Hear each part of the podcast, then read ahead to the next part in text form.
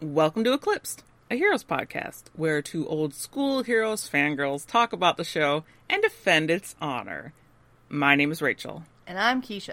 And today, we are talking about the fifth episode of Season two, Fight or Flight. Now, before we get into the episode, Keisha has a tiny bit of new news this week. Woo! Take it away, Keisha. I just have a little smidge, a small smidge, and honestly, it's interpretive at best for being on here, but, you know, he was on here, so sure, why not? um, so, uh, Zachary Quinto was in the stage production of The Boys in the Band that was put on by Ryan Murphy, and they filmed a film version of it that they are releasing on Netflix. And so now we have a trailer and we have a date. It's going to be out September thirtieth. Um, yeah, so that's pretty cool. It's, uh, It's a play from, I think it was written in the sixties, and it was really groundbreaking at the time because it was an all-gay cast. Like, the whole story is just about gay men. And uh, I'm really excited to see him in it because I think he plays, like, this really, like, how, how do I want to describe it? Um, I saw a picture in some article of, of him, and I was like, ah, okay. yeah, yeah, I think that kind of, you just see the photo, you go, okay. yeah, that's kind of, that's kind of it. Um, yeah, he, he's a central part of the, of the story, I will say that, because I've read the, about what role he plays, so, yeah. So, yay! New, new Quinto. Woohoo! Yeah, it qualifies as new news. We always talk about casting and this kind of stuff in here, so. Yeah, yeah, why not? Mm-hmm. Plus, it's his, uh, Ryan Murphy reunion, so there's no bad blood there, even though, you know, the American Horror Story thing didn't work out, mm-hmm. so, yeah. Well, that's, he's a very busy man. I think we both know that he was so bummed out about how Thredson went because he was trying to do his whole, like, I'm not playing bad guys only anymore thing. Yeah. And they just kind of sprung on him the level of what was going to occur. Uh, but he's so good at it. My God. Mm-hmm. He's so good at it. And now look what he's doing. Exactly. Whatever. I'm not I'm not getting into it again. So mm-hmm. We've already had to cut me complaining about it so many times. So it's fine. Fine. Welcome to Eclipsed, the Zachary Quinto podcast. Did you ever think it was going to be anything but? True. Very true. Very true, ma'am. Yeah, anyway, let's begin the uh, actual episode. Yes, yes. Let us, what is the name of this episode again? Let us fight or flight into this episode. Oh, boo. Boo. Agreed, but that's okay. I always said it backwards in the day. I was always really bad about saying flight or fight. Mm. Like, oh, it's not that. You know. It's close enough. No. they, accuracy. They can yeah. be interchangeable, you know? It's not like it's... I guess. But yeah, it's fight or flight. Yeah. yeah. And we start off the episode picking up from our cliffhanger. Uh, Molly mm-hmm. is unconscious in bed. She's got an I V in her arm and everything. And she's being fussed over by Matt and Mohinder. And Matt's like, we have to take her to the hospital. And Mohinder's like, no, what are they going to do? Wake her up from a nightmare? What the heck? What, how, what do I tell them's happening? He's all like, okay, so your dad put her in a nightmare. And Matt's like, oh, I shouldn't have asked her. And Mohinder's like, yeah, you shouldn't have. Because as I said, it was like he was pushing her to continue. She should have just let it go. But he didn't. And uh, Mohinder's like, well, now you got to go find your father to get her out of this mess. And he's kind of like, oh, I haven't seen him in like twenty-five years. Which that gives us a firm age for Matt, because he was thirteen when his dad left him, so Matt is thirty-eight. Oh, we get two firm ages in this episode. I'm excited about that. Mm, there you go. Okay.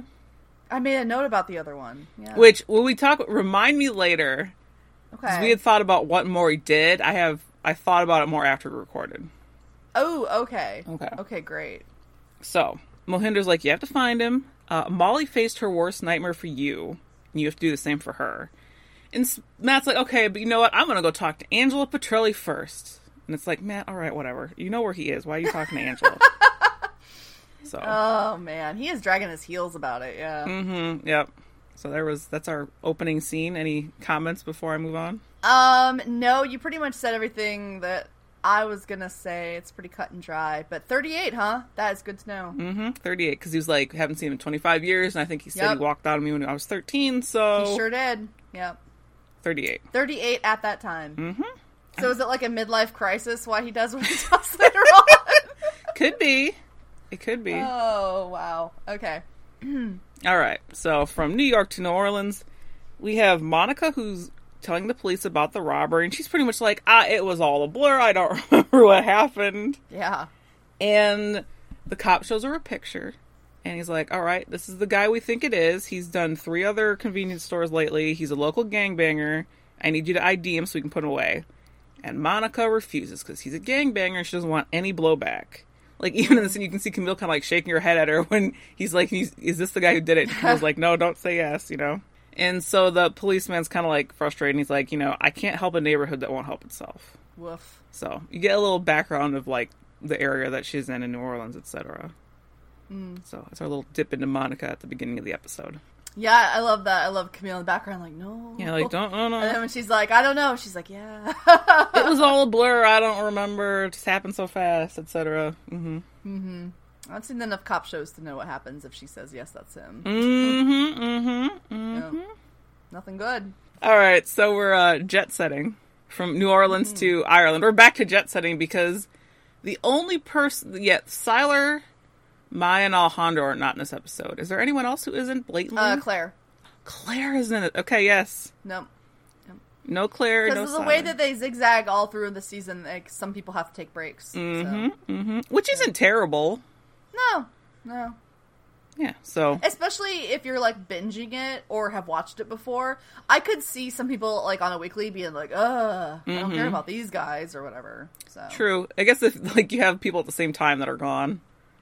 It's like, oh, I don't get this person and this person this week. Snore. Boo to that. Yeah, exactly. But we've got some goodies this week, so we'll continue. No, we do. We do. Yeah. Uh, we're back in Ireland.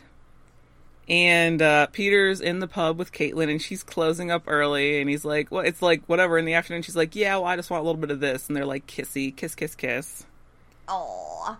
She, she needs her legally mandated Peter break. Yes. She gets one every ninety minutes. It's my Peter break. And a meal break mm-hmm. if she works longer than four hours. Yep. Mm-hmm. Yep. Mm-hmm. And she's kind of like, well, you know what, Lightning Boy, I'm not sure you're suited for this kind of boring life. And he's like, yeah, I don't want to look in that box, et cetera. And she's like, listen, Peter, maybe you should look in that box. Like, I know you from what I've known you, like, right now. And you're a good person. It doesn't matter what's in the box. And, uh... she's kind of curious about what's in it now more and more. And he's like, well, weren't you the one who told me not to look in it? And she's like, well, yeah, you hadn't kissed me yet, so I don't want you to look in the box. Giggle. And, uh, you know, so she's like, you know, a pretty boy like you bound to be someone looking for you. And he's like, ugh, let him look. Mm-hmm. Well, speaking of someone looking for him, we go down to the docks now, where, look, there's Will, the asshole. How does he still, like, okay... Uh, you you know, I don't know why he's still alive. He's just there at the docks. That's the way it is. Or not even just alive, just, like, fine. How is he fine? He tried to betray them. Well, like... Ricky, I guess, doesn't hold that much of a grudge. That's not the guy he is. I guess He's so. not going to hunt him to the end of the earth. He's learned his lesson. Peter's there. He's not going to fuck with them again directly anyway. I suppose. Still blows my mind rewatching it. I'm like, how? yeah. yeah. So, Will's fine. He's at the docks. Sure. And he's talking to someone who's coming out of a shipping container. And, oh, it's a new character. It's a woman. It's Elle. We'll just spoil it right here. It's Elle. They don't say her name, and we're not going to be like, Mystery Blonde. Yeah, yeah, so it's Elle. Yep. Played by Kristen Bell. Welcome to the cast, Kristen Bell, everybody. Mm-hmm. Oh, my God. Woohoo. Veronica Mars is on Heroes. That was such a big get for season two. People were, like, really excited yes. about it. And, look, we're in episode five when she first shows up. Yeah, she had her own promos. Mm-hmm. This is probably the last of the new characters I think we meet, right?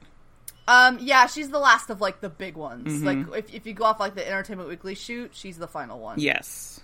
So. Yeah. Welcome, Elle. Welcome, Miss Bell. So. Yes, Elle Bell. She's like, all right, I'm looking for this guy, and she has a picture of Peter. And she's like, I work for a company. We're just concerned about him. We need to find him. Will's like, well, you know, down by the Wandering Rocks pub, I think I've seen him there. And she's like, oh, great, awesome. I'll go get him. And he's like, you know what, though? He's dangerous. And she's like, yeah. And he's like, well, you know, why'd they send a girl like you all alone to get this dangerous man? And she just smiles at him and rounds the corner. And she's like, well, I can take care of myself, and starts sparking lightning off the shipping containers. She's the reason Peter has lightning. They have met before. Oh, boy. Mm-hmm. Heroes. Whoosh. The voice of Shankar. Oh, man. Yeah. I'm stoked. I love Elle. It's an uh, it's not it's not a secret. It's an open secret. I love Elle. Mm-hmm. I'm really really excited. And uh, look, the company's looking for him. So mm-hmm. Interesting. Wonder what happened after Kirby. Yes, he, he's clearly encountered them before at the very least. Yep. He's encountered Elle because he's got her lightning. Yep. Yeah. And then they had the whole Haitian thing happen, but, I mean, the Haitian can be a free agent sometimes. Yes. So, yeah. We've seen him in season one. He's acted on whatever interest he feels like acting on. Mm-hmm. So, mm-hmm. Well, I mean, it's funny because it's like, it makes sense that the Haitian would do what he did with Peter, because look at how he took orders from Angela with Claire. Yes. So, makes sense. Well, she was also above him in the company. That's why she's like, you know, he's like, I've got yeah. orders that supersede yours in season one. Yep. Yep. And H R G's all, so. What? Say what? Me? In this company, in her life. Oh. Oh. Yep.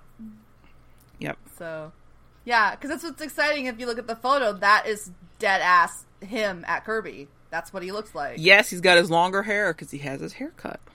And that shirt and that, like, jacket. Mm-hmm, yeah. Like, mm-hmm. Yep. So, interesting. Yeah. Yep, yep, yep. Wonder Fun how stuff. Those two crazy kids met. Hmm, I guess we'll find I out. I wonder. I wonder. Yeah. I'm very excited to find out. uh, yeah. So, whoosh heroes. And... we go into um, Matt, and they're uh, at the police station, and Nathan barreling in once again to a scene, which is my favorite thing in season two so far. Him just being like, what do you think you're doing interrogating my mother again? Just full on, you know, engines blazing, ready to kick some ass. And Matt's like, yeah, no, I got nothing out of it. And he ends up telling Nathan that... he gets into the whole business about his dad in Philly and the whole stuff with, like, Molly and how he got into her head somehow and he's dangerous. So he's got to go figure this out to save her and help her. And they're getting ready to go. And I love how Nathan's just like, I'm guessing this is an official police business. So you should let me come. Because, like, why not? And he's like, it could be dangerous. And Ethan's like, I could take care of myself. It's like, all right, sport. And uh, he insists on coming with. And finally, Matt's like, oh, all right. And they're like, okay, we need to, you know, we need to get a ride or something. And Parkman's like, but do we? Because like, because you can, you know, do the thing. And Nathan's like, I'm not a cargo jet, Parkman. Which is the classic line that we all loved very, very much. Yes. Yep. Mm-hmm. Oh, man. That you drew, didn't you? Yes. Yeah. You sure did. Mm-hmm. You drew Nathan as a cargo jet, which is to say flying people around. Yeah, mm-hmm. Yeah, it wasn't Matt. It was with a couple other characters, but yeah. Yeah, it was other characters, but yeah. Mm-hmm. Guess you are a cargo jet. Guess you are, bud. Mm-hmm. Oh, my goodness. All right. And then back to Ireland. And I wrote this in my notes today. It says, Ricky, not Mickey, back at the pub. I'm so proud of you. Thanks. Yellow squirrel, Thank not you. A mouse. Oh, honestly. I kind of thought that every time, too. I was like, wait, it's the other animal. so, um, so, yeah. They're back at the pub, and uh, he, he tells Peter, he's like, hey, so there's an American girl out on the docks, and she's looking for you, boyo. And I, I, I just, I had the boyo, because someone probably said boyo. And, uh... They're they're sitting there, and he, you know, he's warning him because, like, obviously he's come to like Peter, and also, like, Caitlin is an important part of Peter's life, and so he's he's he's being a bud for not just someone that he likes, but also someone that his sister is into. So he's like, all right, you know, I understand that, you know, you and Caitlin have this thing and it's really, it's really great. Go you guys. Uh, you need to lay low for a little while and we'll handle this. We'll handle this girl going around asking questions. So Caitlin has a flat. He tells her where it is. You need to just go there and we'll, we'll figure this out. Because Peter says that right now, Caitlin is the only thing in his life that means something. Aww. Aww. They are cute together. I don't even care. um, like, they are. They are. They are. She's so, like, it's so the trope, though. Like, it really is of, like, the, the hero with the amnesia and, like, finding, you know, that new, you know, happy, normal life. And it's just, oh, you know it's not going to end well for her. You just know it's mm-hmm. not. Like, it's just not how these things go.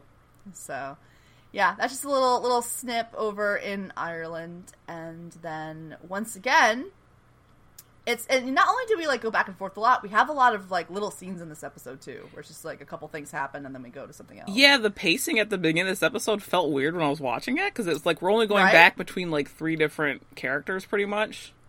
Yeah, it's crazy. You kind of forget other people even show up until about like almost the middle. Yeah. Mm-hmm. So yeah. Mm-hmm. Mm-hmm. Going back to New Orleans, and Monica and Camille are there, and uh, Camille wants to know what the hell happened, because she says, Mister Lamont said he's never seen anything like it, like what Monica did when she basically drop-kicked that guy. Uh, six one nine him, I believe it is called. That's the Mysterio move that she used. Mm, okay. It's either six one nine, I think it's six one nine. I wrote it in my old notes, but yeah. Um, Monica's just like, I don't know how I did that. But she's like, I think I learned it from watching it on T V. And, you know, when she said it the first time, I was like, oh, just from watching it on T V. Like, I saw it on T V, tee-hee. But she's really trying to be like, no, I think I just saw it and now I can do it. She's like, my body's been doing things before my brain even knows what's happening. Uh, you know, she mentions, like, the tomato roses and everything. And she's talking with her friend, and she's talking to Camille, and she's just like, you know, I was I was supposed to be somebody. I was supposed to be the first person in my family to go to college, and, like, now look at me, you know. And she's just kind of feeling a little sorry for herself, which, I mean, who can blame her? You know, she's in a really difficult situation, so I, I don't, you know. I don't, yeah. I don't sit there being like, oh, buck up, Monica, or whatever. Like, no, no. She's in a really, really tough situation. That was a horrible tragedy that occurred, and um, for so many people. And, yeah, I, I, I'm really excited to see this progression of her character. But yeah, any any thoughts about this this moment? Yeah, I like how Camille doesn't brush her off. Me too. Me too. She's such a good little Zach. She's not like, like oh, you're crazy. Yeah. She's like, it'll be okay, Monica. Yeah. And then, you know, they hug it out yeah. and everything. Yeah. Yeah, that's great. Yeah, she's not like, ugh, yeah, you're crazy, a... girl. What are you talking about? You're crazy. No, uh, no, no, no. Right? She doesn't need that on, on top of everything else. No, no, just so. supportive, that's all. It's a good choice. Mm-hmm. Okay, so let's go back to Philly. Matt and Nathan are there outside of Mister Parkman's apartment door. And Matt's still really, like, hem and haw about it. He doesn't want to knock on the door. He doesn't want to do this. He doesn't want to face this. He doesn't want to deal with this guy walked out on him. And uh, he's like, I spent half my life thinking about what I'd say. Now I can't even knock on the door. And who is the hero in this situation but Nathan, who just goes, huh. And then he knocks on the door. First, so that they have to face it, like, and it's so great because he tells Parkman like two or three times too. He's like, "Get your gun out! Get your gun out! Like, this isn't your dad. This is a suspect. Like, you need to get your head in the game. Figure your shit out, Parkman." They're lucky Nathan didn't just open the door because that's what he loves to do. Ooh, good, good point. Good point. It was probably unlocked too.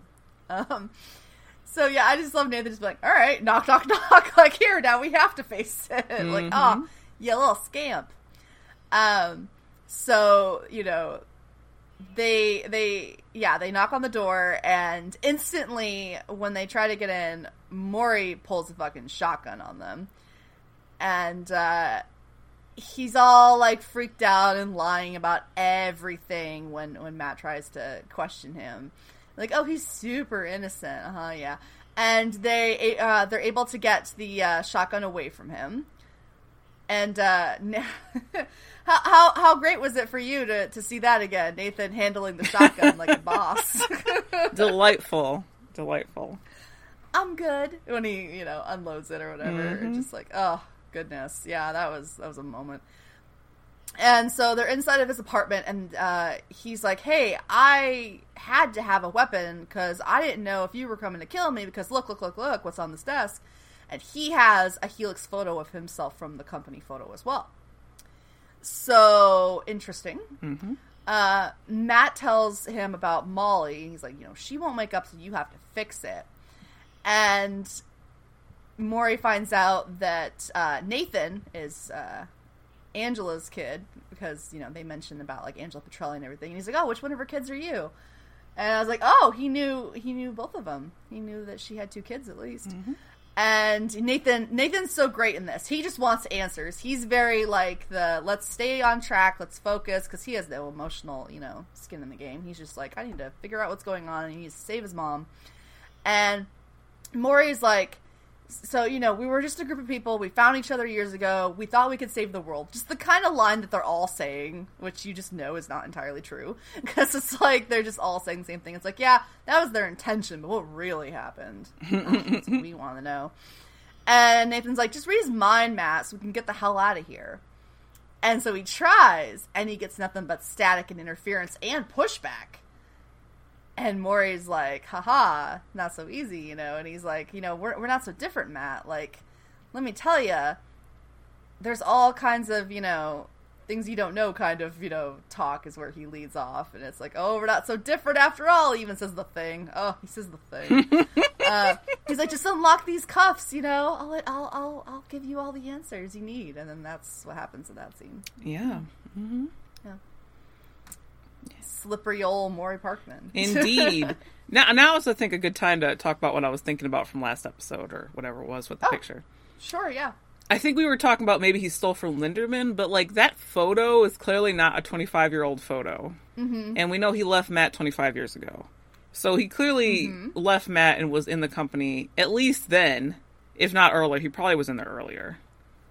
I don't remember if we get confirmation of that in an episode in another season, but he clearly joined up with the company, so I don't think he took money from Linderman. He was just one of their, you know, one of the company Yeah, boys. especially especially when we get the idea of how big his power mm-hmm. is.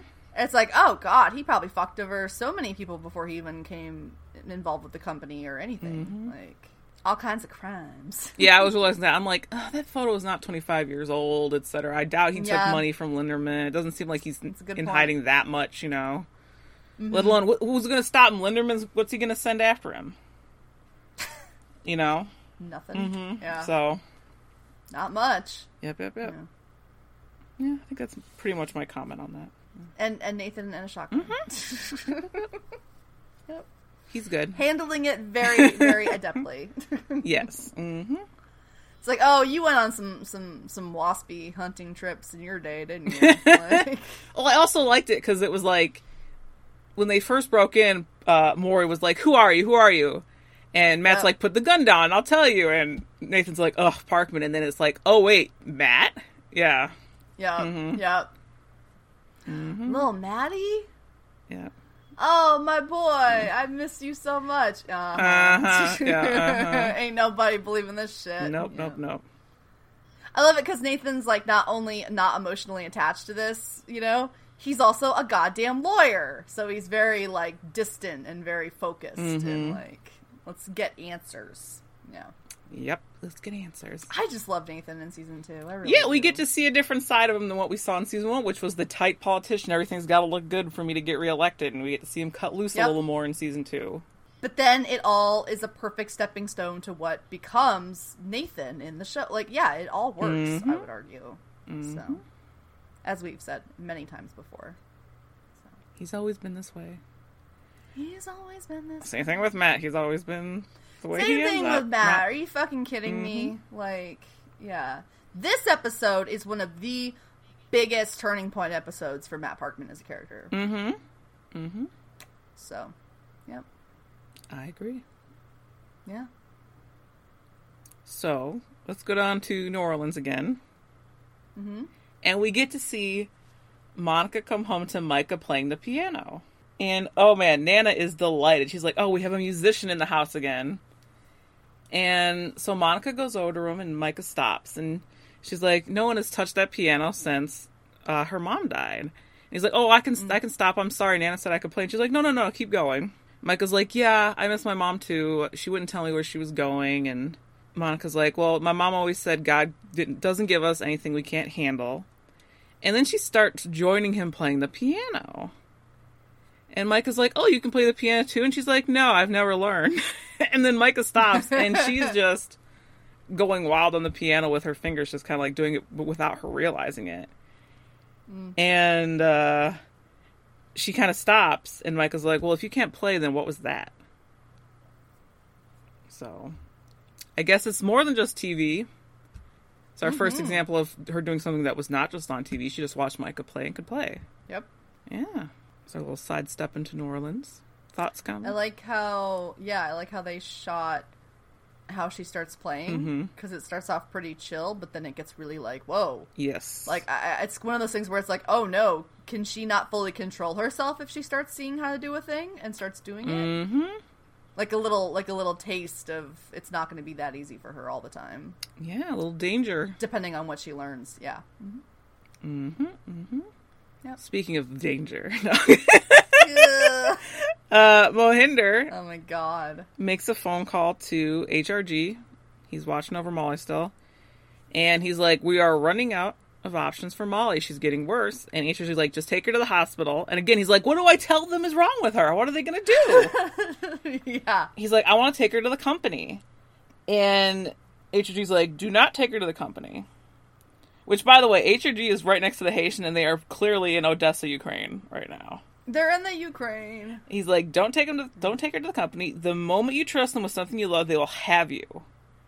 Mm. He's like, remember whose side you're on, Mohinder. And Mohinder's like, I'm on her side.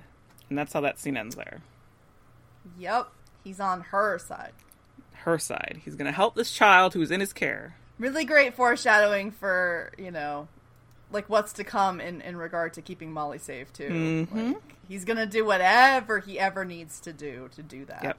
He's got his priorities in order, honestly. Oh, my God, right? He's one of her dads. Yeah, he's trying to protect his child. He has to do what he has to mm-hmm. do. Yeah. It's, it's, not, it's not a problem Bennett is equipped to deal with, because Claire could never get sick. Do you know what I mean? Yes. Like, yes, that was not a problem Claire would have. Yeah, so that was not every you know something he ever had to really deal with. Mm-mm. This is a different thing when your child is in pain and you can't do something about it, so you have to go to people who can. Yeah, and it's not like the company didn't know she existed. Bob yeah, has said right? we're not going to interrupt your little arrangement you've got going on right now. Yeah, yeah, yeah. This episode really, as we move along, colors Mohinder's view of the company. It does. So, mm-hmm. so let's go to Molly's other dad. And they have Maury uncuffed. He's sitting in the chair now. And he's like, when I found out that I could remind, I used it. I was a real scumbag. I used people. And he's like, and then we came together. We, a few of us did. We found each other somehow. Mm. And, you know, whatever they wanted, they did. And then some people started to go bad in this little group. And he, try- he tried to stop them, Keisha. Oh, what a hero. He tried to stop them. That's what must be why wow. That's where he is, right? Mm-hmm. And he's like, man, Matt, the thing that we can do reading minds, it starts with that and then becomes so much more. And he's like, I can't, I can't. And Matt's like, oh, how? And he's like, I can't explain. You know what? I'll show you. Come, come with me to this back room, Matt. Come, come, come, come. And uh, Nathan was kind of like looking like unsure, but you know, Matt goes with him and the door slams behind him. And Nathan immediately gets up and starts banging on it like Parkman. And Matt's suddenly in a jail cell. Oh, boy. Getting yelled at by a warden. And uh, we then cut back to Nathan, who manages to bust the door down. And where is he? He's now on the DeVoe rooftop, destroyed, ash falling everywhere where, like, the bomb had gone off. Just, like, full nuclear winter. And then we cut back to Matt, who's like, I'm not supposed to be here. And the guard is like, yeah, no one is. And then we see Maury Parkman walk out of the door. And he's like, pleasant dreams. And he leaves the apartment. So Matt and Nathan are both trapped in their dreams right now. Dun, dun, dun. Goodness. Yeah. Mm-hmm. What a little shitlord Maury Parkman. I called him a villains-level scumbag. Because mm-hmm. mm-hmm. he is. Oh. Yep, yep, yep. He ain't no Siler, but yeah... Yeah. Mm-hmm. Yep. He knows what his power is, and he knows how to use it. And he clearly enjoys using oh, it. Oh, yes. Oh, man. I love the idea of it's not just reading minds. Yep. And that it can grow as an ability. Um, because just on a practical level, like, doesn't matter that Eden's not around. Don't need that power anymore. Doesn't matter that Candace didn't work out. Don't need that power anymore. We can combine it in one person. Mm-hmm. So look at all you can do, Matt. Look at you. Look at you. Or at least you have the potential then, uh, for at least. Yes, yes, absolutely. The potential. We haven't seen him do really anything like this mm-hmm. at all. He has to he has to be able to, to go to there.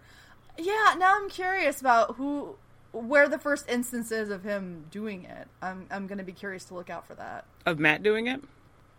Of of Matt doing more than reading a mind, of learning how to make people do what he wants or see. Yeah. I think I think we like, do a little yeah. bit in this episode coming up, so yeah. Just a tiny glimpse. Uh, yeah. Yeah, I think a tiny glimpse, yeah. But yeah. But um it's definitely I think the moment you said, but like I want to see like the first like him yes. intentionally mm-hmm, like mm-hmm. knowing he can do it and then doing it. Um Oh, I just uh had a comment about how uh I've forgotten that the voice of the guard in the jail cell was all distorted like Twin Peaks style. Mm-hmm. I wonder what he was saying, like backwards or whatever. Yeah, backwards. Yep. I- I'm sure it said something too, but I haven't bothered to try to figure out what it yeah, is. Yeah, it's probably just the same thing he already said. Yeah. Like, no one is or whatever. Yeah, no one's supposed to be here. Fuck Maury Parkman. mm-hmm, mm-hmm. He's, other than, he's our first villain of the season. Oh, yeah. Other than, like, Siler coming back, he's our first actual, like, oh, this guy's a piece of shit. Yeah, but Siler's super defanged yes. right now. So. So. Mm-hmm. Yeah, no, it's interesting. It's like, okay, so this is our first, like, post, like, Siler, like, villain. Like, yeah, yeah, it, you know, the guy definitely has a great power. Um, but, yeah, it, it's going to be interesting to see how much more of Maury we actually even see. Mm-hmm, mm-hmm. Because I, I feel like, uh, I still feel like that two-person job theory is a... Yeah, right? Is you know? I mean, sure, he had a picture there, but, like, mm. how easy would it be to draw it on your own picture, you know? But super easy if you're the one doing the cutting. Cutting out the little heads and doing the little draw. Mm-hmm, yep. mm-hmm. Uh-huh, sure. oh, yeah. Yeah. So, oh. let's go over to Japan. It's been a little bit since we've been over there. Whoa! What? We haven't gone back and forth into Japan No, yet. I know. And we're with Ando in the present, and he has taken the scrolls hey. to a specialist, a conservator. I'm not sure what the guy's title is. And he's like, these were left for me by a friend, and they're damaged, and I need help reading them. And so this guy's like, I would be delighted to be the first person to read these in however many centuries it's been. So he uses the little, some sort of chemical to make the writing show up a little more. And we get, you know, he starts reading it and it says, Dear Ando. And the specialist, like, looks at Ando and is like, um, it's a common name. So funny. Blink. Yeah, wink. So Hiro goes on to speak of the trials and how it has brought them closer to save Yaiko's father. And he's like, man, it's like a storybook, but more tiring. And we see him and Kensei running up to Yaiko, who's, like, working on this painting and has this big map in front of her. And they bring her the final piece of the map to find Whitebeard's camp. And they kind of, like, they're like, oh, yay, woohoo, we did it. And he was like, yeah, it's all it's all going according to plan. Kensei and Yaiko's love grows. And you can kind of see him as he says that, like, Hiro's being like, Lasai. Oh, god damn it, Hiro Nakamura. Oh. Mild spoiler, a lot of, when we get to the end of the episode, we're going to talk about deleted scenes, and there was a lot more mm-hmm. um, Kensei deleted scenes in this episode. So we'll see a little bit more insight into that relationship later on. Definitely. Mm-hmm. Yep. Mm-hmm. Yeah. It's not all it's not all cherry blossoms and sweetness. Mm-mm. It's still pretty contentious, mm-hmm. so. Yeah. Any other brief comments on um, Kensei and Hiro and Ando, who's also Ando in the past, apparently, like, that's kind of weird. I love that. It's a common name. Just, it's fine. Keep doing your thing. Yeah, that conservator guy, whoever they got for that, was pretty great. Yeah, he's good. He's real good. Mm-hmm. very good at, like, the physical comedy aspect of it, just, like, the the extra yes. big looks at him and stuff, yeah. Mm-hmm. Yeah. Yeah, and, and, and it makes sense that he would just, you know, as somebody, like, restoring stuff, he'd be like, well, hell yeah, I want to be the first person to read yeah. this. Like, yeah, that fits. So. Mm-hmm. Um, yeah, no, that's, that's pretty much all I have with that little bit. Yeah. So... back in New Orleans in the present day as well. Yep. um, I was like, as well, because Ando's the framing device. True. Um, mm-hmm. So Micah comes up to Monica, and he's like, hey, so I think I know what's up with the thing with the piano and all that. And he goes over to the television set, and he's like, so when I told Dame that I could rig the pay-per-view, it's because, look. And he turns the T V on by just touching it, just with his mind. Turns it on, turns it off. And he's all smiley, and he's like, I think it runs in the family. Like, we have powers, dude. And, like, he says, like, my dad, he could walk through walls. And my mom, don't even get me started on my mom. Um, I just love that. He's like, let's not go there. That's complicated.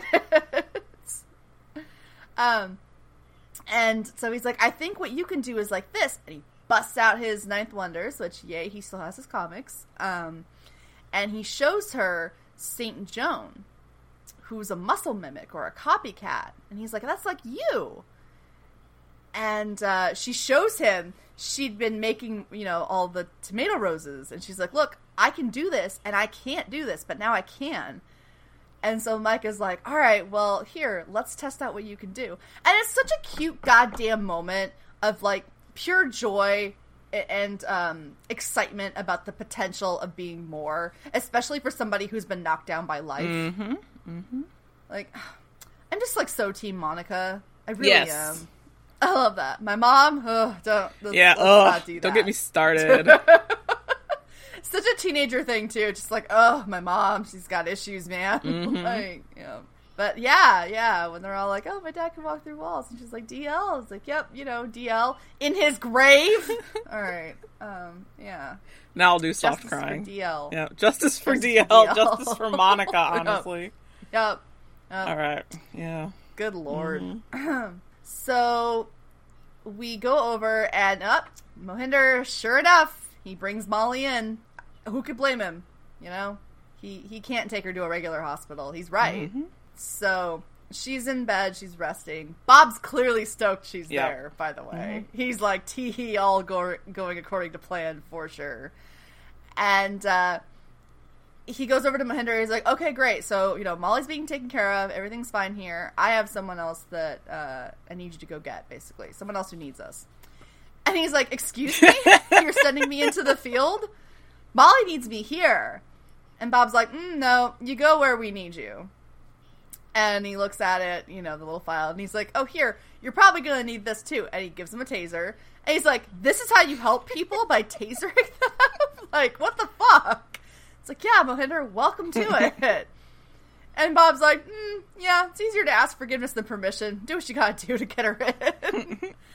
And uh, before they can continue this, there's a, there's a ruckus. And uh, down the hallway comes, hey, it's Nikki, who we mentioned in the in the scene before. And Mohinder's like, Nikki? He's just like, what the hell? Like, this day is too much for him. And she immediately comes upon him, and she's like, oh, out of my way. And she goes, and she puts Bob in a chokehold. So again, she's like, fully got Jessica strength now, as Nikki. Like, that's a thing. And Mohinder, well, he uses his new toy, and he tases her. Because that's how it's done at the company. Oh, it's so great. I, I just love Mohinder. Nikki? Yes. What the fuck? I, Where'd you come from? I died. I was like, Nikki? Oh, it's so good. Mm-hmm. It's so good. But yeah, any any thoughts on this little bit in the company? Yeah, I, I think that, like, yeah, I liked how Bob was very much like, you know, this is all, it's procedure to keep everyone safe. People aren't in control of their mm-hmm. powers. That's why you need a taser.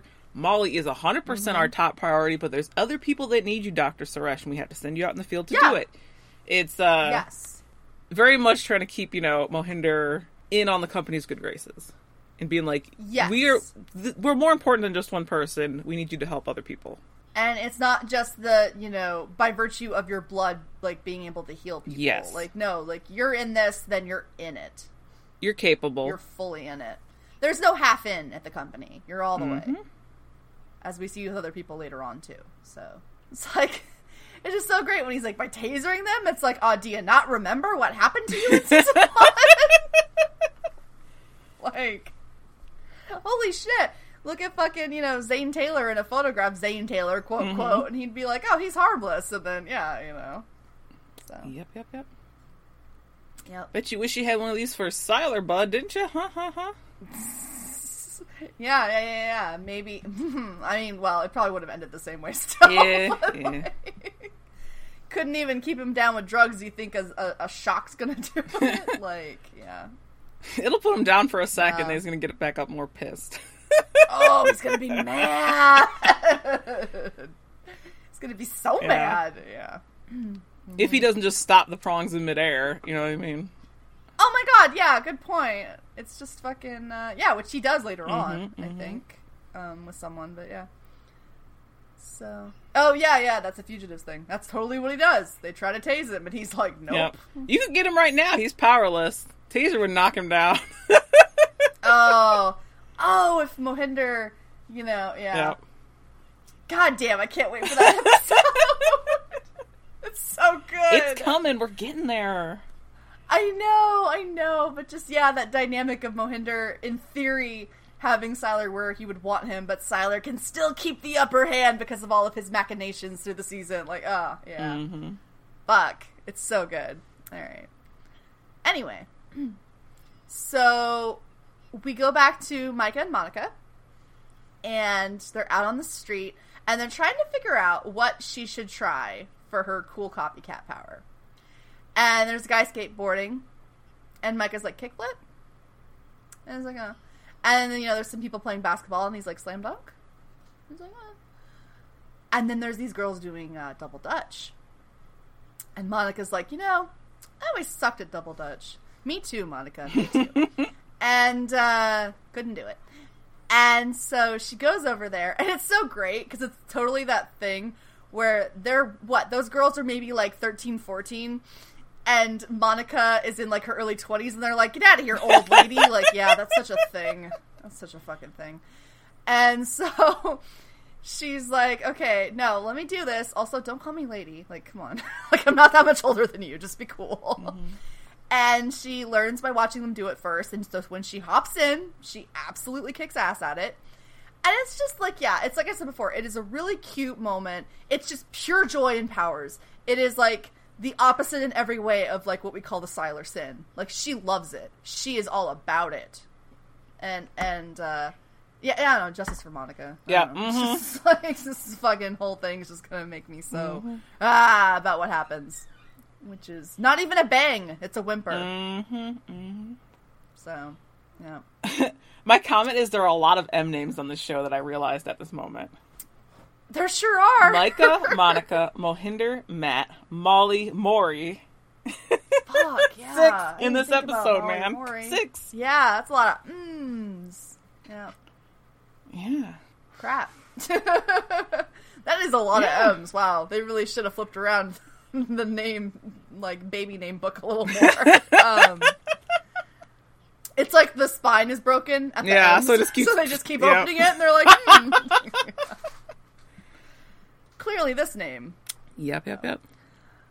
Oh, boy. So we go back into Ireland, and we see Caitlin's flat for the first time. And Peter walks in with her, and it's just, it's it's nice, because we, we get a little more fleshing out of her character. She likes to paint. She does painting. Oh boy. it's just it's just like fucking it's uh it's Chekhov's gun is what it is, man. Like, you see that that painting set up, and it's like, oh no, something's gonna happen, and you better believe it does. Um so yeah, he's learning more about her, and it's so cute. She's like, don't start liking me less now that you're peeling the mystery. And uh they just have like this nice little moment, and they're sitting there, and Peter is obviously struggling, and he's like, I, I, I gotta face who I am, you know? Like, I, I, I do have to face who I am, but whatever my life was before, this is where I want to be now with you. So, it's okay, because guess what, Rachel? They're going to open the box. Woo! Woo, the box! Uh, yeah, so he's very like, okay, this is who I am now. It's here with you. Who I was before, doesn't matter. But you're right, we should also see what it was. And so, the box contains Peter's passport. Do you remember the fun little typo on Peter's passport? Female, right? Mm-hmm. Yeah, yeah, yeah. Yeah. Yep. Which is whatever. What I'm interested in is the fact that we have a second, uh, uh, um, I don't know. I can't age? Say words today, Rachel. Confirmed just, age? Birthday? Yeah, yeah but um, confirmed. That's confirmed, the word. I yeah. was like, validated? Nope. Dude, I couldn't remember megaphone God, yesterday. Damn. I was like... thing that makes voice louder? I was like trying to like Google it that way and wasn't coming up with it. And then finally like my brain clicked and I was like, oh, megaphone. Okay. This pandemic brain thing, it's gonna just have bad consequences in the years to yeah. come. Like, oh, fuck. Yeah. It's like when I was talking about Perry Mason at work and I couldn't remember Matthew Reese's name for the life I of hate me. That. And I was so Ooh, angry. Like, nothing makes me madder than I, when I can't remember yep. a fucking actor's name. And I'm like, I know it! Ugh. I straight up pulled my phone out and was like, give me a second. Like, yeah. Oh, fuck. I was so oh, mad. Man. Uh, anyway, the box contains Peter's mm-hmm. passport. We have confirmation of Peter Petrelli's age in the year two thousand eight. He's twenty-nine. Yeah, Claire was sixteen, y'all. Fuck off. Relatives or not. There's nothing cool about that. Yeah. We were right. He was like late twenties. There we go. Yeah, twenty-nine, mm-hmm. because we always fudged around mm-hmm. with it um, when we talked about them. But yeah, he was twenty-nine in season yep. two. Because we always said, like, yeah, like, Siler was probably, like, early thirties. Mm-hmm.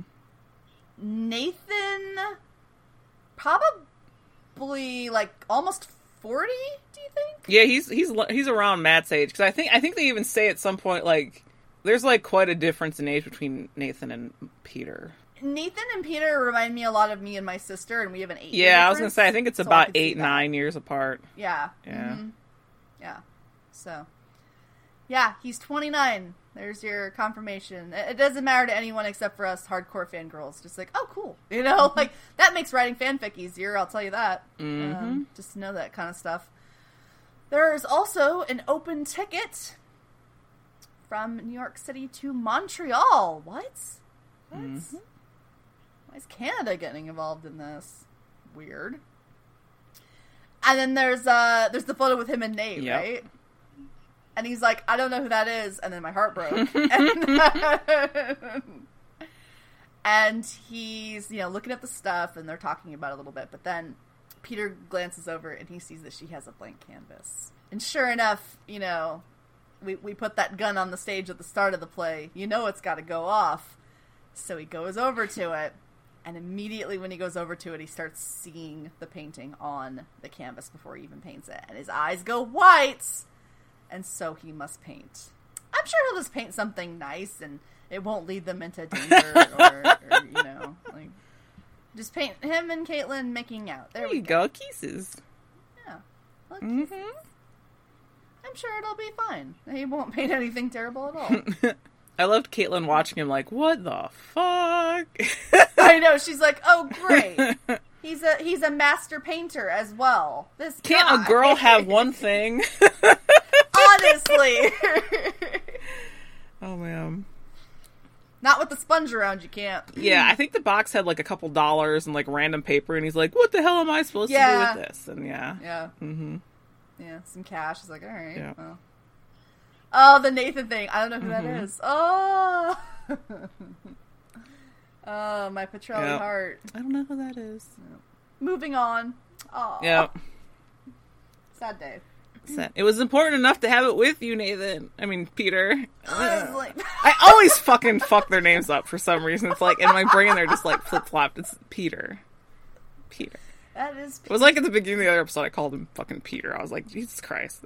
Damn Petrellis. Those darn Petrellis. Yeah. Yeah, so um, after all of that, that's what's in the box. Mm-hmm. there's there's a little bit of mystery, but mostly it's just like, yeah, like the crap in his pockets. Mm-hmm. Like, yeah. yeah. Nothing that just specifically said, go here. nothing that says like it's like his fucking birth certificate. You're Peter Petrelli, like mm-hmm. you know, you did this, and yeah, yep. Which is so funny because like if he if he had the moment, you know, and you know like Elle wasn't you know trying to find him, and he actually had that calm life for like longer. He he could have just like Googled the last name, probably. Yeah. Like, huh. All right. I don't think he would have, like, cared per se, maybe, but, like, I don't know. Just like, oh, maybe. But he's the one who's just like, mm, I don't even really need to open the box, though. So yep. He's still running mm-hmm. from it. Can't keep running for long. TikTok. Can't run forever, as we are about to see. Mm. So let's go slightly down the street. We're not going very far. Because we're going back mm. to the Wandering Rocks pub. And down in the pub, Ricky's moving boxes. He's closing up. And suddenly Elle's in there, and she's like, oh, I've never been in a in a pub before. What do I get, haggis? And he's like, no, no, no. You get, it's like stew. You get stew here. And he's like, but doesn't matter right now because we're closing up. And she's like, oh, but I, I'm looking for a guy. And he's like, well, the best time for that is after a football match. They're ready for anything after that. And she's like, no, I'm looking for a specific guy. And she shows him the photo of Peter. And he's like, oh, never seen that man before in my life. And she's like, cool, thanks. And then, like, she starts to leave and stops, like, but you know, the thing is, I went down to the docks and they kept saying he was here. And he's like, I don't know what to tell you. And she's like, well, that means either you're lying or everyone down there is lying. And it's kind of hard to tell who's lying here. And he's like, I, I don't know him, lady. So she's like, oh, fine, whatever. And she turns to leave. She goes to the door. And he's like, yeah, sorry, I couldn't be more help. And she's like, yeah, so am I. Instead of leaving, she locks the door, sparks the lightning off the doorknob, turns around, and shoots a massive lightning bolt in Ricky's direction. Ugh. Uh-oh. That's not good. I I dare say we won't find out that Ricky has a power and can heal from that. I, I think he's perplexed. Mm-hmm. Yep, yep, yep. I love Elle's whole, like, Columbo thing, where she's like, one more mm-hmm. thing. Yeah. Yeah. Yeah. And just her whole, like, it's just, uh, it's kind of hard to tell. You know, like, you can feel, like, her getting, like, oh, no, she's ramping up to something. Like, she's yeah. getting more and more upset. Yeah, don't upset her. Oh, mm-hmm. man. Like, oh, just, you know, uh, someone's lying to me. I'm trying to find this guy. Just trying to find this guy, and everyone's and they're saying he's at the Wandering yeah. Rocks pub, and you're saying you've never seen him before, and someone's lying to me, and it's either all of them or it's you. What is it?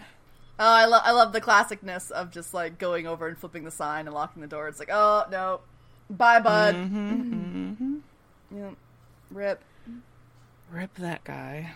But we won't find out anything about that yet. Instead, nope. let's go to New York. Where they've got Nikki restrained in bed now, and Bob's looking over, and she's all like, oh, I'm so sorry. And he's like, it's okay, Nikki, we knew it wouldn't be easy. Multiple personality disorder is a terrible affliction, and we'll get you well again. And I think he gets a phone call because he has to leave. And as soon as he's out the door, Mohinder's watching him. He's like, trying to unstrap Nikki real quick, and she's like, what What are you doing? He's like, I'm going to get you out of here. And she's like, Mohinder, I came here on my own. I'm not a prisoner. I didn't think anyone else could understand my problems, but these are the only people that can help me. And this clearly takes Mohinder aback. You can you can see the little, the gears turning in his head at this scene. That, like, yeah. she wasn't taken. She's like, no, I gave up my son to be here. They're helping me. Mm-hmm. Yeah. I love how he just, like, you know, Bob just leaves him alone with her. And immediately he's like, I'm going to get you out of here. Like, fuck that guy. and, uh... It's like, Mohinder's like the employee that immediately disobeys his boss as soon as they're gone. Like, the boss is like, don't you come on the sales floor? And he's like, yeah, I won't. And he spits it out, and then he just puts another piece back in. Mm-hmm. As soon as he's gone. Like, that's so Mohinder. Yep, yep, yep. yep, yep. like I, He's like, oh, I gotta get Nikki out of here. I gotta blow everything for this. No. She's like, I'm, yeah. here, on, I'm here on purpose, dude. Chill. yeah. I, and, you know, it's interesting we see that, too, because it's like, yes... there is an element of deceit with what they're doing mm-hmm. with her, as always. But it also really gives you an idea of the levels that still exist in the company where, you know, we kind of saw with, like, Eden getting Isaac clean. Like, they can help people. Yes. It is a thing they're capable of doing. It's not all, like, jail cells and conspiracy. Mm-mm. As I said, how many people have you actually seen the company murder of special people? They tend to not want to kill people. I mean, they definitely didn't want to kill Siler. I mean, like, he's just too good of a weapon to let go of, and they know mm-hmm, that. Mm-hmm. Because it's clear from how they treat him and then, like, Peter later on, that shit is rare. The more than one ability thing. Yep. And you don't want to just squash that. Nope. And, and it's absolutely their arrogance, too, that they think they can control him or Peter. Um, they've got the, uh, or the hubris, really. That's more hubris, but yeah. Definitely hubris. They're like, no, no, no, we can get this contained. I'm like, can you, though? Because both of them, they're very like the, I'll be in this cell if I want to be in this cell, mm-hmm. people. And the minute they don't want to be, they're out. And there's nothing you can do about it. You can't get in their mind that yep. deep. Whereas other characters, it's different. You know, like we're seeing with Nikki. But yeah, it, it's cool. I, I think it's kind of cool to see, like, the company can help mm-hmm. people. You know, we, we've painted them as this big bad, and they can be, sure, in the, you know, certain perspective. But they can also potentially help someone fix herself and get her family back as much as she can. Like, yeah. Yeah, Mulhinder's getting a, a taste of that side now, other than just H R G being like, they're terrible people. We must never trust the company, even though I was in it. Right, because it's, it's one perspective. Mm-hmm. Because, yeah, to him, they've not been great, and he's also done the, the ugly part yes. of the company. That's all he's really mm-hmm. done. So, yeah. It's like you were saying, how many people has the company killed? How many people has Noah helped? Yes. Versus the other mm-hmm. thing. It's all a matter of, of perspective. Exactly. So we're still in New York. Well, no, we're in um, Philadelphia. Correct? We're we're in a New York State yeah, of mind, the, yeah, wait. True. Yes, that is. Yeah. Uh-huh. Uh, oh God, I hate myself. For that. Yeah. So we've got Nathan, and he's in that fucked up New York still, and he's looking around like, "We stopped it. I don't get it." And someone behind him says his name, and there's a guy lying on the ground. He's like, "Oh my God, Peter." No, it's not. It's it's burned up him. It's the fucked up version of him that he's been pissed off about. And fucked up Nathan says, "You can't run from me, Nathan." And then we flip over to Matt, and oh my God, in the cell there's a baby in the floor now, and he's like, oh my God, there's a baby in here, someone help this baby. And he turns around, and oh my God, now Janice is holding the baby. Sup, Janice? Oh and God, he's, obviously his thing would be those of two. course. And he's like, Janice, is is that baby mine? You said it wasn't. I wasn't the father. And I love it. She's like, but you can read minds. You looked in my head and saw the truth, and you still left. You left him like your father Ooh. Left you, and like you're gonna leave Molly. Ooh. Ooh. Yeah, I was like... But is she wrong? Mm-hmm. My notes, little commas, like, LOL, true, though. Oh, man. Controversial yet phrase. Yeah, mm-hmm. And then uh, the guard throws him down on the floor, and we cut back to Nathan, whose double is egging him on, and they start to fight, and we see this fight kind of breaking out on both sides. We see Matt fighting the guard and Nathan fighting himself, and we realize that they're fighting each other in the real world.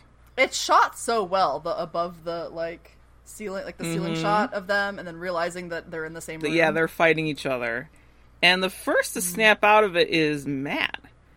And he realizes it, and Nathan's on top of him, like, choking him out. And he's like, Nathan, stop. And he's able to stop him by getting in his mind and being like, Nathan, wake up, Nathan, wake up, Nathan, wake up. And they snap out of it, and they're both kind of kind of on the floor. And he's like, God, now we know why Molly calls him the Nightmare Man. And so Nathan's like, how are we able to stop it? And Matt's not sure how he was able to stop it. So Matt gets up. And they said, all right, well, you know, Maury's gone. We got to look around, find a clue. And he's like, God damn it. I, I knew he was a con and I shouldn't trust him. And I did anyway. Mm. And then Nathan is like, well, now we know where he's headed. Because what did Nathan find? He found a photo of Bob Bishop. Oh, boy. With a helix on it. Oh, boy. So it looks like Bob's next. Dun-dun. Dun-dun-dun. Epic fight scene. Woo-hoo. It is a good fight scene because I think, like, I mean, they seem like the kind of actors who just, like, were so friendly and so trusting mm-hmm. of each other that they would just go there. Because it really looks like Pazdar's choking the shit out of Grumper. Yes. Like, yeah. Mm-hmm. Which you'd have to be. Yeah. Enjoying a refreshing beverage. I sure am. Excellent. I was like, it's gonna get warm.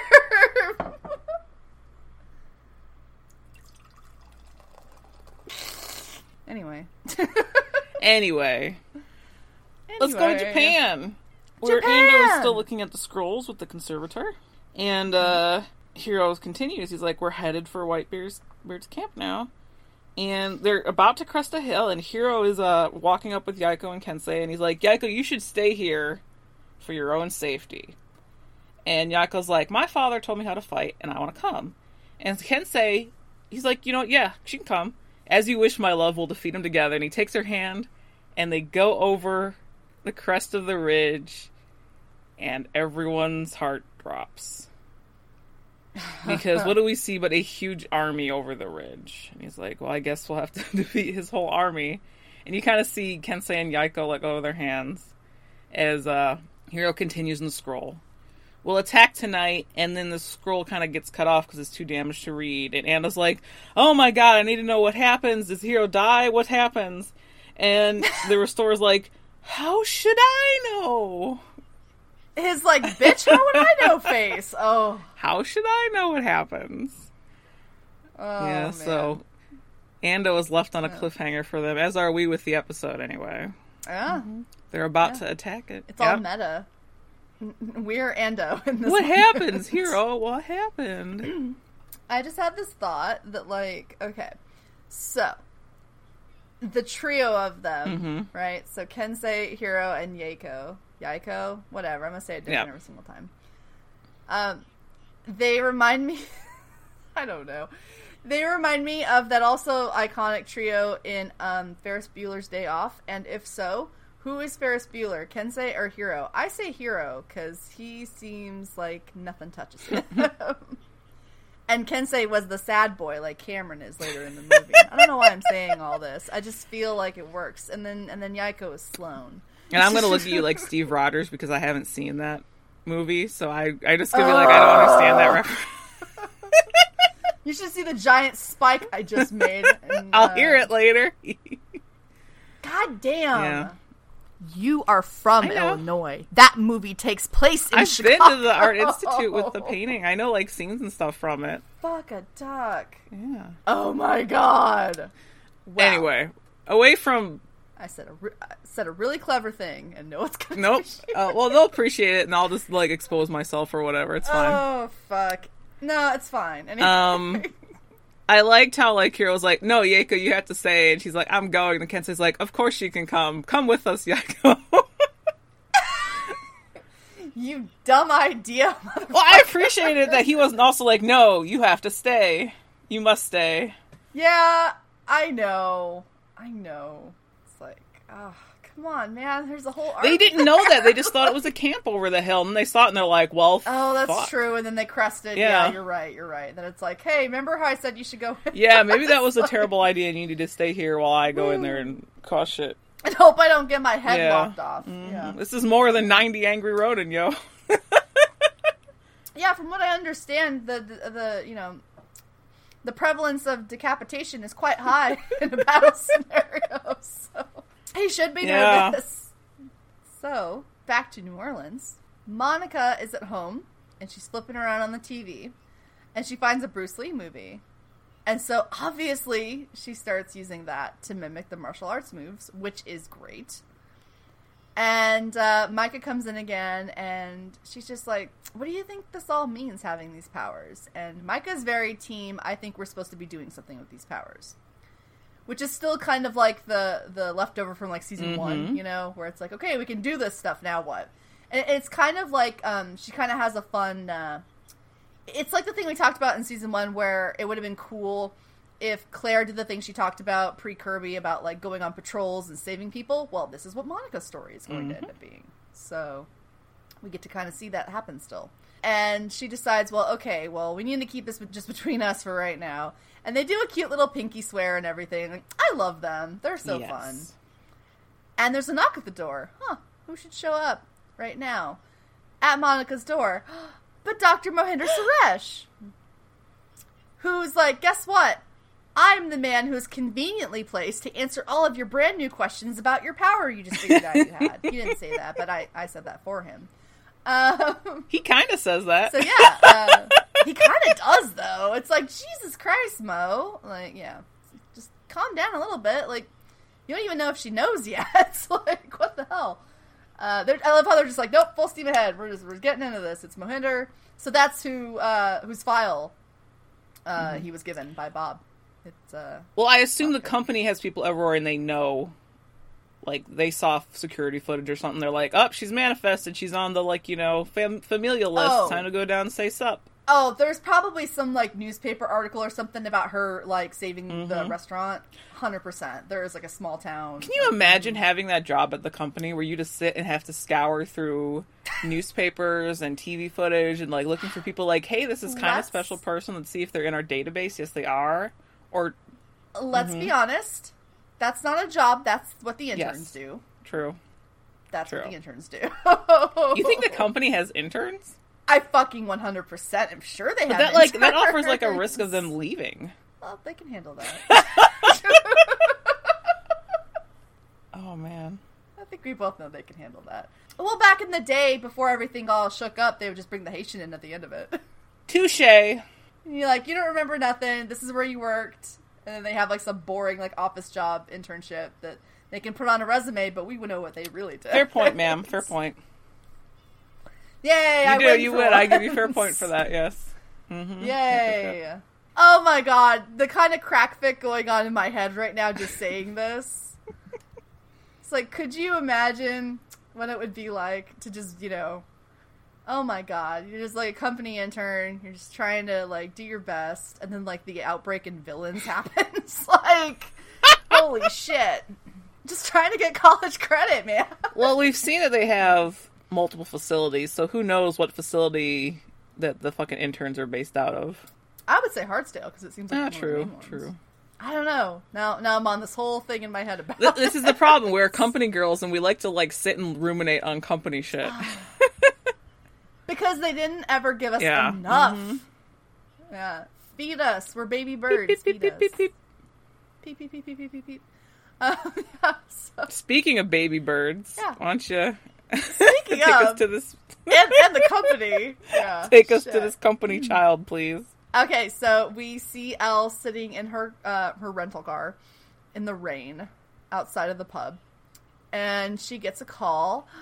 Who is it? We'll find out at the end. And it's clearly, like, someone who's, like, her boss, because she's talking about the job that she's on. And she's like, no, no, I'm fine. And she's like, no, I just, oh, I mean, like, I had to, okay, I had to use, like, a little persuasion with this guy, that's all. And, and, and you know, you, like, clearly can tell on the other line the person's just like, oh, Elle, like, come on. And she's like, he's just some guy, who cares? Like, she's getting all pissy that this person cares that she killed a guy. That's obviously what happened. Because this is clearly not the first time Elle's done this on a job. And uh, it's such a great scene because you don't even hear the other person. But it fills out so much of her character and her dynamic mm-hmm. to come. And so she gets, like, she's all proud of herself because, you know, she's she's on the job. She's going to find Peter. And then she's just brought down throughout the course of this, like, two-minute phone call. Like, the person's mad that she killed someone. Thinking that she's not doing a good job. Maybe she needs to just come back home. And she, at the end of it, is basically told, yeah, come back home. And she's all upset. And she goes, sorry, Daddy, it won't happen again. Dun dun. Nah. So, if y'all wanted to see what Claire growing up with the company could have looked like, here you go. Yeah. It warps people. Elle is Claire's mm-hmm. shadow self. That is one hundred percent true, and they really lean into it later on. Yes, ma'am. So. I just love it. She goes from being so proud of herself to just brought down. Like, oh, poor poor girl with her daddy. The person on the other end, like, did you kill someone? All right, I killed him. He's just some guy. Who'd, who'd God. Yeah. Mm-hmm. It's not important. And it's like, Elle, we can't kill, kill people. Pretty, pretty sure you're not supposed to do that. Yep. Way to draw attention. We were trying to do this quietly. Yep. Mm-hmm. Yeah. Mm-hmm. That's going to be exciting to, to see. Who's this her daddy? My assignment, and I almost have him. I almost have him. Yeah. Uh-huh. Oh, it was so good. She went from being, like, badass femme fatale to just, like, oh, mm-hmm. poor, poor little, poor little daddy's girl who can't make her dad happy because she fucked yep. up the job. Yep. Who's her dad? You probably can guess. Maybe you can't. Who knows? It's not that hard to guess, mm-hmm. but yep. Um, so we see what Peter painted in Caitlin's flat, and it's two people outside of some building, like outside of a door. And it's pretty vague at first, but then it's like, huh, the street signs are in French. And she's immediately like, could it be Montreal? You know, like the plane ticket in your box set? Because I swear to God, Peter was almost like, I wonder if I need to go to France. Like, you know, pretty or smart. Um, so, no, she's like, I bet it's Montreal. And he's like, huh, yeah, maybe. And so this mystery starts unfolding. But when it does, Caitlin gets a call. And it's bad news. And they go to the pub. And... we see what Elle did to Ricky. It's mm. brutal. He's a husk. He is charred to shit. He is burned beyond recognition. And uh, she's super, super, super upset because she just lost her brother. And Peter's there for her, but he realizes, like, okay, he can't just have that normal life. He can't just hide. He can't run. Because people are going to come, and this is what's going to happen. Innocent people are going to get hurt, that old, you know, chestnut. And so he's going to have to face it. And he's going to have to find out. And uh, I bet they're going to go on a little a little quest together, probably. Yeah. So. To be continued. To be continued. Yeah. Poor Ricky. Man, like, he didn't even have a chance, you know? He wasn't like a little bird. No, he was, he was like Uncle like... Owen and Aunt Barood. yeah. Yeah, he was. Yeah, yeah, yeah. He sure was. Like a vampire in the sun. Um, yeah. Also that, yeah. also that. Well, I just rewatched What We Do in the Shadows, so it's very on the front of my mind. Mm, um, yeah. Gotcha. So, so that is the end of the episode proper. Uh, it's a pretty, it's a pretty good episode, because uh, you get, like, yeah. Elle. Hello. Hello. Kristen Bell is amazing on Heroes. I always got really salty that people wouldn't, like, mention mm-hmm. her being on there. And it was like, but she's so good on there. They like I, to like, you know. oh, I they, they get that the Mariah Carey gif of, oh, I just can't remember. I don't, I can't read. I yeah, suddenly mm-hmm. can't read. Yeah, um, yeah, no. Okay, let's uh, talk the deleted scenes. There's five of them. All right, let's start okay. with our first one. Yes, the first one titled "Look, cool. Yiko, he had it all along." So this is like a cut middle of the very first hero scene in the episode. Um, we see them bring back the map, but half is missing. And Yaiko's like, where's the map? It's only half of it. And Hero's like, well, it must have been torn in battle with the bear. And she's like, well, go go back and get it, because we need it. And Kensei's like, oh, hell no, I will not go back and get that map. That guy was a monster. And Hero freezes time real quick as he's, like, mid-yelling about it. And he gets the map, and he puts it in Kensei's belt, unfreezes time, and he's like, oh, wait, look, Yaiko, it's here in his belt. He had it all along. And Yaiko, like, looks at him, and he's like, that wasn't there a moment ago. And she's eyeing Hiro suspiciously. And then we see the scene kind of pick back up where he's got both the pieces of the map, and he's like, all right, we've got it. It's all going according to plan, et cetera. I am not going back out there. It's like a little extra character development with Kensei and um, Yaiko. Oh, my God. I will, so, that guy so was good. A monster. I will not go back to that. No. Mm-hmm. Hell no, yep. I am not. Don't you try to boot nope. me there either, spaceman. You stay yeah. away from me, Hero. Do not touch my shoulder. Yeah. No, Hero just went and yoinked it himself. So yeah, yeah, no worries. Yeah. So then we have another Kensei scene real quick. And uh, it's called And She Hits Me Hard. And this one is a completely cut one. It is, uh, they're on the way to Whitebeard's camp. And Hero says history is falling into place. They were, they're falling in love. And we see Kensei walking back with Yaiko, and he leans in to get a little smooch, and she slaps the shit out of him. She storms on up to where the horses are with Hiro, and she's all like, screw this, I'm gonna go rescue my father myself. And Hiro's like, what the hell just happened? He runs back to Kensei, what happened? He's like, she's impossible, that's what happened. I reach for a mere thank you, and she slaps me hard. And Hiro's like, well, you have to go after her. And he's like, no, no, no, fam, I don't want to get slapped again. It's clear she hates me. What's the point in being invincible if love can hurt so? Oh. And Hero's like, you love her. And he's like, of course I do, but I can't tell her that. And Yaiko's riding off on a horse, and he looks at Hiro, but you can. So, ah. Oh, no. Mm-hmm. I just love how both the scenes are kissing. Yeah. Mm-hmm. Yeah. What is the point of this? Yeah. You get to see Hero kind of, like, uh, really trying to course-correct time and keep the ship righted. Mm-hmm. Uh, yeah. I understand why they're cut, especially considering the other couple scenes here. All right. We'll do the final Kensei one, and it's titled, You Think I Don't Know You, Hero. So here comes Hero, striding up to Yeiko in the full Kensei armor with the mask. But this time, Kensei is watching him do it. He's behind a tree and he's watching the whole thing. And she's like, ugh, you can only speak your mind when your mask is on, huh? And Hero's like, only through this mask can I truly speak my heart. And he's like, I wish we'd met in another place and time and then I could tell you my truth. And she's like, well, what's your truth? And he's like, I love you, Yeiko. But I must be a hero first, and part of me wants to forget the mission, forget the future, and just spend eternity here with you under the cherry blossoms. But that is not the hero's way. So it's honestly Hero t- talking about himself, but you know. Oh my god, right? Be more mm-hmm. subtle, except not. Like, you literally just saying hero yep. stuff right now. He's like, I'll fulfill my promise to you and save your father and the world. And Yaiko moves out to him and she's like, the clothes belong to Kensei, but not the voice. You think I don't know you, Hero? And then we hear the little whoosh noise as she moves to take the mask off. And sure enough, she takes the mask off, and who's standing there but Kensei now? And she's like, oh, it's you, my fair-haired samurai. And then they, you know, they kiss. And Hero looks on. Now he's behind the tree and he's all sad.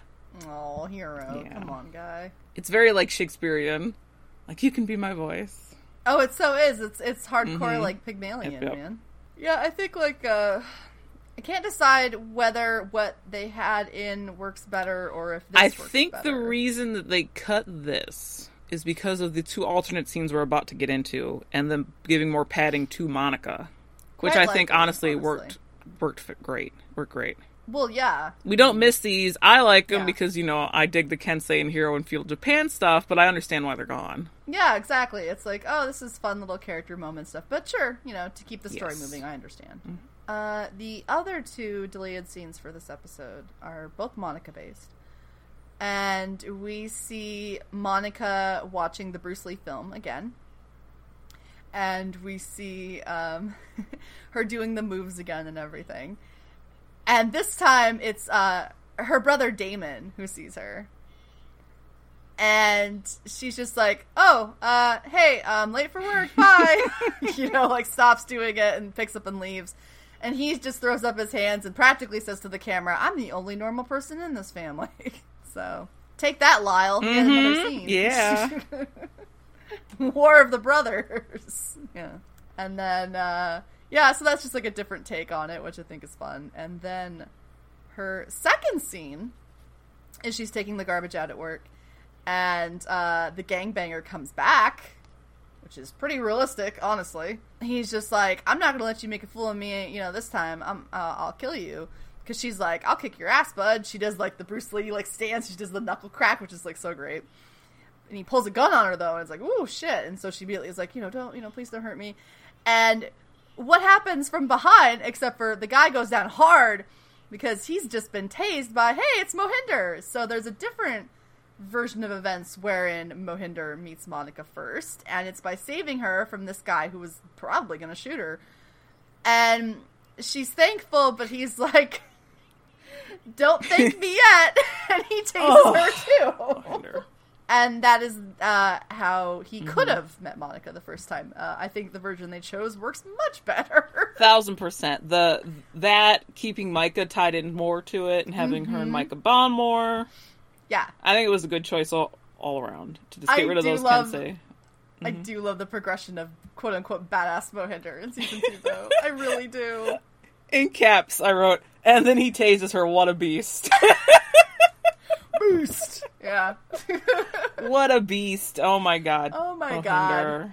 Yeah. Mm-hmm. We, we get it. You're a badass now. Like, it's very that meme. Like, whoa, look out. Mm-hmm. Yeah. So yeah, a couple a couple there. I think the next episode we get one or two as well. Yeah. And the next episode we have mm. a couple. Yeah. Cool beans. Uh yeah. So that wraps up uh Fight or Flight. Some big developments, you know? some pieces moving into place, some new characters. Hey. So. Again, nothing horrible about the episode upon rewatch. No. No. No one stood out as like, uh, I'm going to go nap. It's like, it has a slightly different tone than season one at times. Because of the way that the stories are structured, they have different genres per character, if that makes sense. Mm-hmm. Because you've got, like, the kind of a, like, heroic fantasy thing with Hero. You've got, like, the, the darker, like, mystery thing with Matt and Nathan. And then, like, you know, the Peter stuff, the man on the run, so to speak. And, yeah, like, it's just different types of stories. But this is not bad. No, not in the slightest. Ugh. uh... Like, yeah, I think the beginning of the episode has weird pacing, but I think that is because they cut yes. a few Kensei stuff out and decided to move it t- closer to the end in order to put in more with uh, Monica. Yeah, it's straight up weird to have, like, back and forth, back and forth, back and forth, and then a new thing, so. Mm-hmm. But you get used to it. Yeah, no real complaints to, to speak of, so good yeah. job, season two. You're hanging in there. Mm-hmm. Like, you're not fucking trash. It is, not. As I've said, people fall off beginning of season three, and we'll get into yes. that when we get there. Okay, villains is the gauntlet. Yeah. It is absolutely the gauntlet of of most people I know got mad then and quit, mm-hmm. or like, yeah, mm-hmm, yep. Or afterward, so. Yes. Yep. Season three is the thing. That one's going to be a lot more like us being like, well, okay, you know, like, that was a that was sure a thing they did, and then, yeah. But season two, I mean, ultimately, it's kind of too short to do that much harm. No, so. no, no, no. And uh, it's obvious they're just trying to figure out what some characters are going to be now that season one's over. Mm-hmm. So there's like definite trial and error on screen, mm-hmm. but yeah. But I love Nathan and Matt together. Same, they're great. Um, Hasdar and Grunberg are just wonderful together, so that just goes on the screen. Yes. Yes, yes, yes. Um, yeah. I like Mohinder's journey. Yes. Um, I like Peter struggling with uh, his... Uh, 'cause, you know, he was season one. He was the guy who was like, yes, let's all be heroes. Let's do this. And now he's the guy who's like, eh, being normal would be pretty cool, actually. Mm-hmm, mm-hmm. So, you know, you got that, and... Yeah, I don't know. I mean, Monica's great. I have not a bad thing to say about her. Like, I, I'm really, like, Team Monica more than ever now. Yes. So I think that she is a new character who is correctly done. Um, from, like, casting, writing, uh, story implementation. So. We'll we'll see about the other character. Oh, once we man. get more into the meat and the potatoes, we'll see how much oh, in the boy. was in the past fangirl colored. Because we, we can both admit, admit there was some, we both know it. I fully admit that that was a lot of it. Yes. Um, but I am, I am saying, like, I'm eager to see the rest of it, sure. Mm-hmm. But I, I have to say, like, man, I'm I'm not changing my opinion that mu- as much as I thought I might. I'm just like, oh, this, this stuff's not good. It's not great. We'll so, see. We'll see. Yeah. We're yeah. in the boat called We'll See. All right. We sure are. S S We'll See. Yeah. Yep. Will on okay. the docks, boy. All right. All right. All right. You ready for the socials, people? You can follow us on Twitter. We are at Eclipsed Podcast. If you want to follow our personal accounts, I am at that burb there, burb with a B, like Bob Bishop. And Keisha is at lady underscore snark, S N A R K. Yeah. What are you tweeting about lately, Keisha? Uh, losing my goddamn shit over the Batman trailer. Yes, delightful, delightful. Yep. What about you, Rachel? Have I tweeted lately? God damn it! Squints into the distance. I don't. Just remember. Do a tweet so you can talk about it every week. I think it was like so. It was just like Animal Crossing from a couple weeks ago. Anyway, mm-hmm. You can email us eclipsepod at gmail dot com. uh, we have an Instagram that will be linked in the show notes. Come join us over on the Discord. That will also be in the show notes. Come join us there. That's the best place if you want to, like, talk Heroes or get a hold of us. Yes. Honestly. Mm-hmm. Come There's talk. There's still people hanging out there. Yep. So. Talk some Heroes. People will get notified right away if you talk. Yeah. Easy clap. Uh, like I said, I'm taking GIF requests if people if people want to see a thing that they don't have and they want to see a GIF of it. I, I will make it because it's real easy now. So. Yay! Yay! I have to unlazy myself and make a bunch, but yeah. All right, well, that's the episode, everybody. Thanks everybody. for joining us, and we will Yay. see you next time. Bye-bye. Bye. Next time on Eclipsed, Peter finds out that he has a pen pal in Montreal. Siler deadass tells Alejandro he's going to murder him. Bennett and the Haitian go on an art hunt. Mohinder breaks expensive company equipment, and it's going to be taken out of his paycheck. Hero tried to build a hero, but instead, well, let's say he didn't quite do that. Tune in. Boys having a good podcast? You want me to make snacks for you and your friends? Will you bring snacks? Got some hot dog roll-ups? Ugh. You want some croissants?